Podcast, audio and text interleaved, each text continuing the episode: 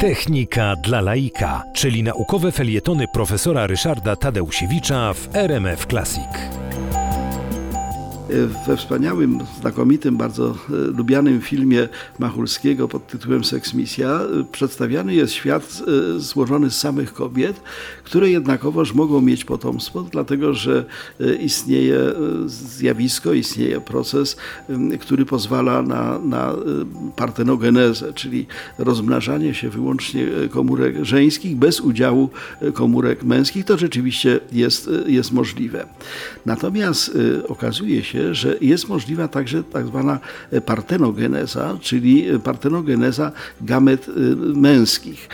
Okazuje się, że ta androgeneza, bo tak się wtedy nazywa, jest o wiele bardziej opłacalna, dlatego że wszystkie istoty no, produkują znacznie więcej gamet męskich niż żeńskich.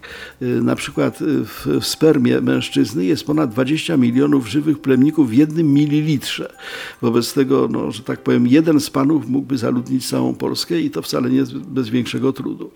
Natomiast y, praktycznie to się wykorzystuje, jeżeli chodzi o rośliny.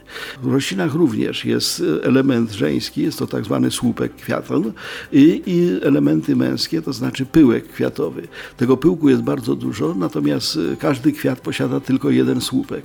Jeżeli można, a czasem to się robi, pozyskać pyłek i doprowadzić do tego, żeby powstały powstały z niego e, osobniki e, dorosłe, to e, tego typu androgeneza jest bardzo efektywnym i sprawnym sposobem uzyskiwania dużej, dużych po, populacji, dużych pokoleń roślin no, o jednorodnej genetycznie charakterystyce.